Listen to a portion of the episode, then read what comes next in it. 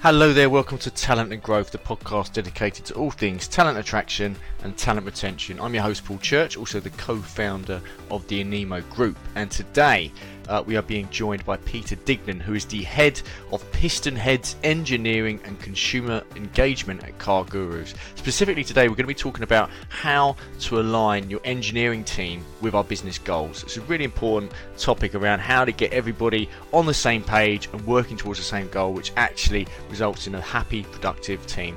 Um, lots of advice from Pete. I uh, hope you enjoyed the episode. And if you are enjoying uh, Talent and Growth, please do like us, subscribe us. Uh, share us with a friend, do whatever you can to keep the movement going. Hope you enjoy Pete. Here he is. Pete, welcome to Talent and Growth. How are you doing? I'm very good, thank you. How are you? Really good, really good, thank you. And I think, uh, as always, a great place for us to start today would be if you wouldn't mind just sharing a bit about your background, your journey, your career, and what you do now. Yeah, sure. So I'll, I'll start with where I am now. So I currently work at PistonHeads uh, my job title is quite long. It's head of engineering and consumer engagement. Um, but what that really means is I'm in charge of the engineering teams, the editorial teams, and the marketing teams where I am, and I also do a bit of partnerships as well. So wearing multiple hats in on multiple days, um, which can be challenging. Where where I've got to, I've got to here is um, I started 20 years ago as a computer programmer, did a computer science degree, and I've sort of jumped in and out of different industries over that period of time. So I started in education, built one of the first online virtual um, courses for MBAs. So allowing people to submit their coursework and lecturers work around the world. Um, with a company uh, with University of Surrey. Um, and I think they really liked going to nice places abroad because they put all their campuses in Barbados and Mauritius and stuff like that, which um, unfortunately I never got to go to. So I started there. I then went into publishing, uh, so working at Haymarket, where I was uh, worked up as development manager, eventually becoming head of architecture, but working across What Car piston heads, where I've sort of gone back to, uh, and also weird B two B titles like Wind Power Monthly and various things like that as well, which is very exciting. Um, working in a different space there, trying to build CMSs and APIs. I then switched industries again, went to fintech. Uh, in the travel industry, worked for Collinson, um, so if you've got a credit card that you need to get lounge access with, uh, that company runs the rails underneath. And that was quite exciting working with Visa and MasterCard, trying to build APIs so that people who have the cards don't just use the benefits of the cards, they actually spend on the cards and trying to connect all that together. And the challenge with that was it's worldwide. So trying to get things to work in China was uh, an interesting thing as well through the Great Wall, Firewall of China. Um, and then uh, three years ago, I sort of got dragged back to PistonHeads uh, as they got purchased by CarGurus, um, the largest online classified site in America. And what we're trying to do is build a challenger to Auto Trader in the UK to try and take on that behemoth with cargurus.co.uk and pistonheads.com working together to capture the audience there. So that's where I am now. And give us a bit of a snapshot of what it's like working where you are right now. what's the culture like, and you know what's the business like? Uh, I think I've been very lucky because in, in across all those com- companies, they've been very sort of family orientated and family oriented companies. So Haymarket and Collinson are both family owned companies, both UK based. Um, but moving to CarGurus, CarGurus has a very similar culture. It's very kind of that family nurture orientated organization, which which which is just lucky I've managed to land in those kind of companies because that's what I like. Um, so so it's really um, as a sort of tech first company from the US, uh, it's very interesting working for a US company that um, really wants to drive forward and do things really well. But what they do is it, they do tech as first and data as a second thing to just drive the whole company forward. So most people don't hear about cargurus.co.uk in the UK because we don't do much brand advertising. We do a little bit, but we spend on performance marketing. We spend on actual things you can attribute to a sale of a car. So it's, it's, it's that kind of approach, which is data first, um, which which works with my brain. Thank you very much for running through. And today, of course, we're talking about how to align our engineering team with our business goals. Let's break down what we mean by this. Yeah, so I think I think, and I'm going to go to one of those fabled stories that uh, there's a sort of people people know from the past, which is which is when uh, John F. Kennedy was walking through NASA, he asked Um, he asked a janitor who was working late, "Why are you working so late?" And he said, "Oh, I'm sending people to the moon." And really, it's it's kind of about trying to align um, all the people below to that single goal that you're trying to do as a business and organization. Um, and so that, that's kind of what we're talking about today, which is which is how do you know that a developer who's trying to improve and at the time of the regression suite from below or trying to increase the build uh, performance of the sort of application building to try and go well how is that making a difference to my overall business and that's that's kind of sort of what we're going to talk through today Gotcha, makes sense. Thank you for that. And what, why is this important, both in terms of the, the bigger picture and in terms of the day to day actions of the engineering team? Yeah, I, I think um, it's it's for me. It's really around that kind of uh, understanding the purpose or singular goal of the organization, so you can make people feel they're empowered to make decisions that affect the overall company. Um, and I think that's really important to make sure everyone's empowered, everyone can have ideas across the whole organisation. And I think if you if you go back to that janitor at NASA, now whether that happened or not is is up to debate. Actually, I'd, I'd probably believe it didn't, but it's a really good story to sort of tell.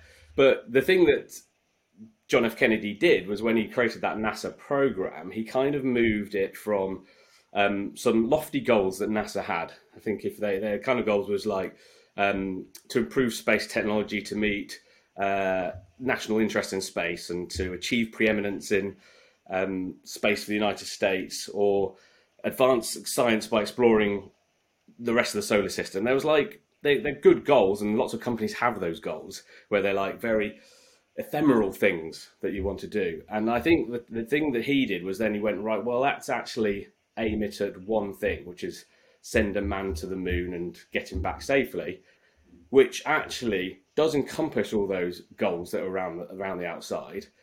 Um, but it's it's something more tangible that somebody low down like a janitor can actually understand and feel they're doing something towards it. So I think so for me it's really important that you know if you're an engineer in a team, even if you're a junior developer, that you understand why you're doing something and how it's making a difference to the company because everyone wants to make a difference to the company. They don't go to work just to to to earn money, I don't believe. I think everyone wants to feel valued and feel them contributing to it. So I think it's really about that empowerment of the lower individuals to know what they're doing actually makes a difference. And I think with that you then have to make it a tangible goal which they can believe in don't let the truth get in the way of a good story, as they say, and the, the Janet story is certainly a good one. So, how, how do we do this? So, how, how do we go about um, aligning our engineering team with our business goals? How do we do it? Yeah, so so the, the there's, there's kind of several parts So The tricky part is really understanding what that one key thing is that your company does, or that your company should measure that enables you to know how everything else is working. Um, so do several examples. Like for like the airline industry, if you're in the airline industry, you would go, the one key thing that um, the organisation needs to get right is to make sure our the customers and the passengers on the plane arrive at their destination on time. That's kind of what they want to do. And if you've got every plane landing on time, customers arriving on time, that increases customer satisfaction. But you also know that everything underneath is working well. So you know that the flight plans are working well. There's no problem with air traffic control in the sky. There's no problem with turning around the plane. You've got the catering working well. You're getting the passengers onboarded really well. You're also getting the plane service, so there's no planes missing. So, so I think you have kind of this one key thing, which then you can distill down to other stuff below. Um, and in our industry, what we care about is is we care about making sure a customer can send a lead to a dealer so that they can sell that car or a private seller who wants to sell that car because that's what we're trying to do. We're trying to join those two things together. So our key thing at the top is is making sure that we can increase our leads to our dealers so that they can sell cars, and that's what they want to do. And and the way then we work on that is go okay, well that's our key kind of north star. Let's work. What's the next thing down that we need to care about across the board? So the next thing down we would go well, we care about customer experience. We care about um, conversion rate, whether the customers can see everything on the page, the user experience sitting there, the speed of the page. So we can start looking at that customer experience bit.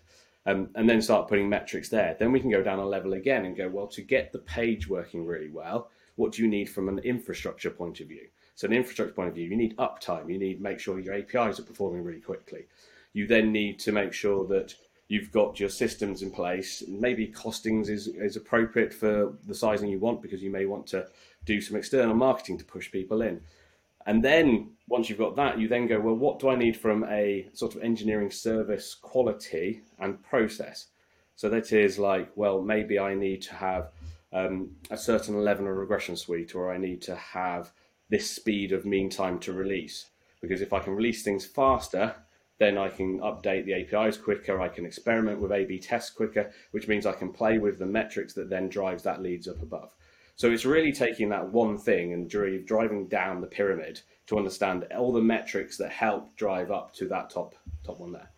So that's kind of the way I approach it and how, how I kind of do it. Sounds like it makes sense. And if you get that right, um, if you if you get that all right, what impact have you seen, or should it and should it have on accountability in the team?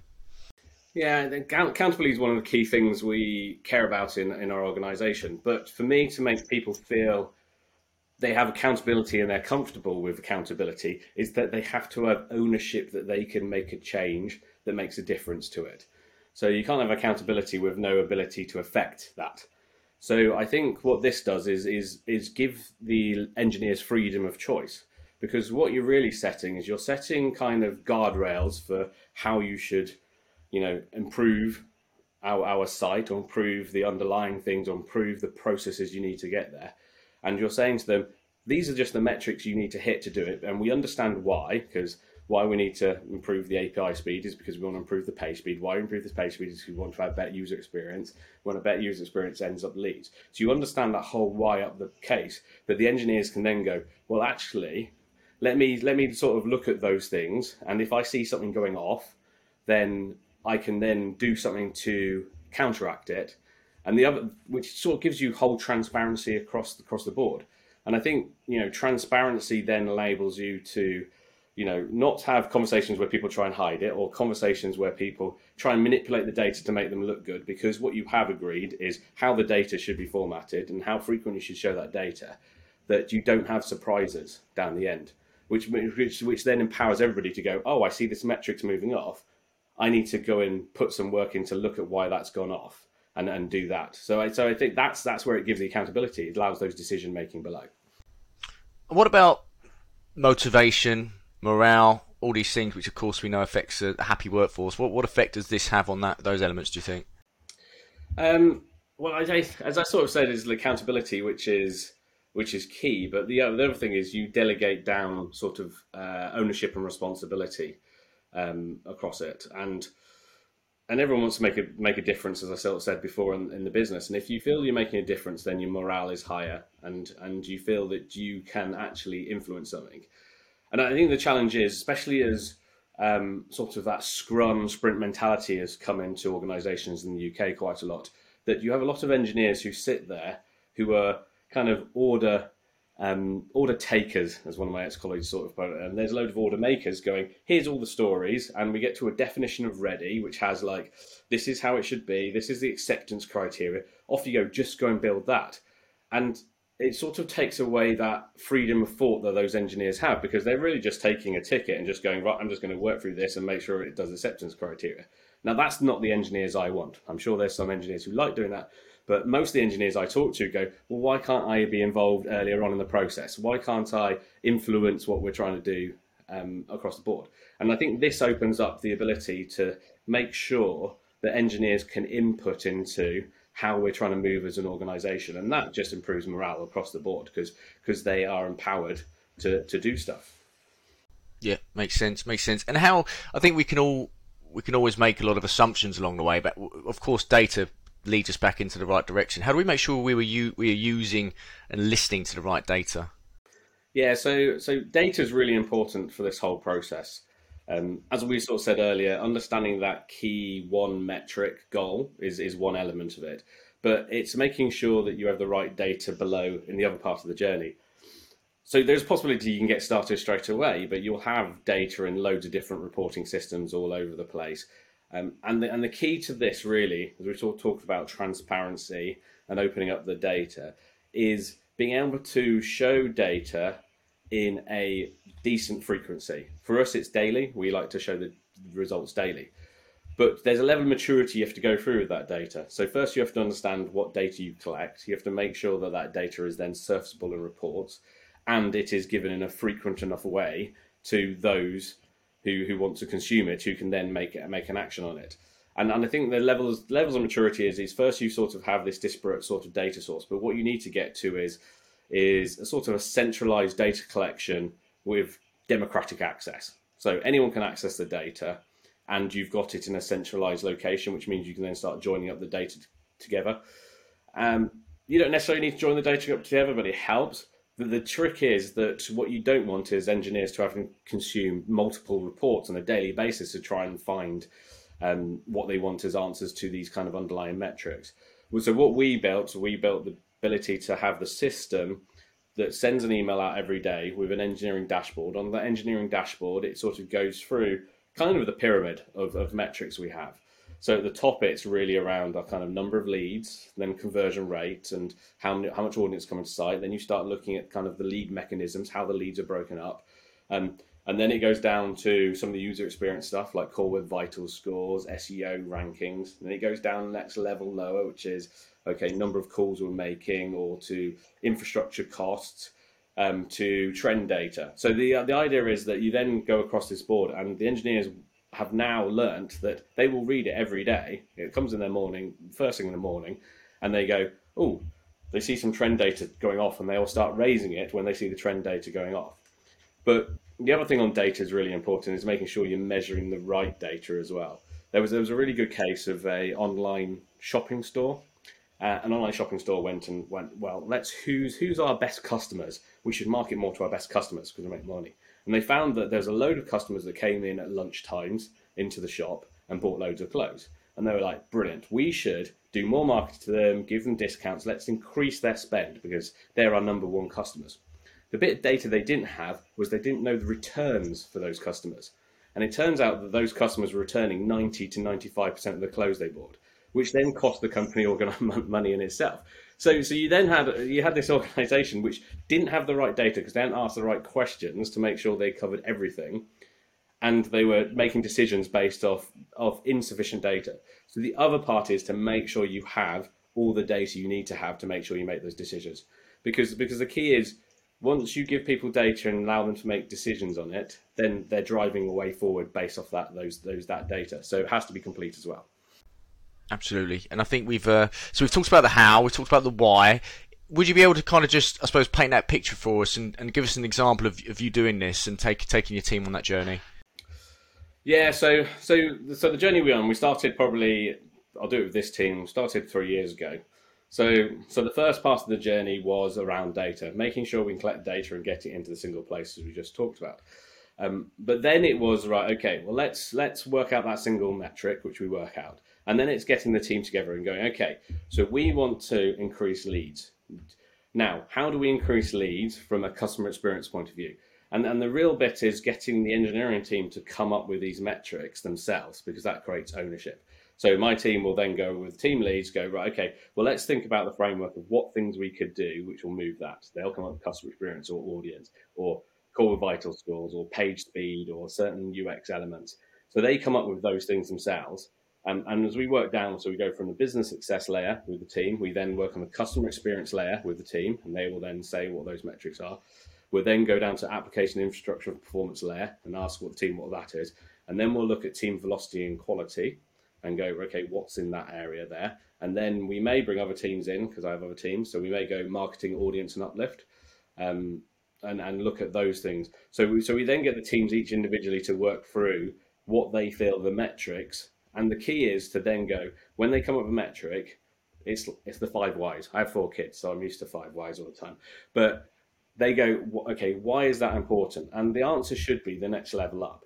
So why is yeah, the sort of API speed performance because it affects page speed. Why is page speed importance uh, important? Because it affects um, sort of the conversion of people using the site. And why is that important? Because it affects leads. So there should be a why all the way up through those through those things. So that's kind of that's kind of the journey we go through. And and now we're kind of three three years in. What we find is that you then get end up in in your sort of pyramid is you have kind of um, stretch stretch goals and stability goals. So a good example would be something like Core Web Vitals, which was big kind of a year and a half ago. And for those who don't know Core Web Vitals, it's like an indicator score from Google search algorithm to know the sort of page speed quality of the page.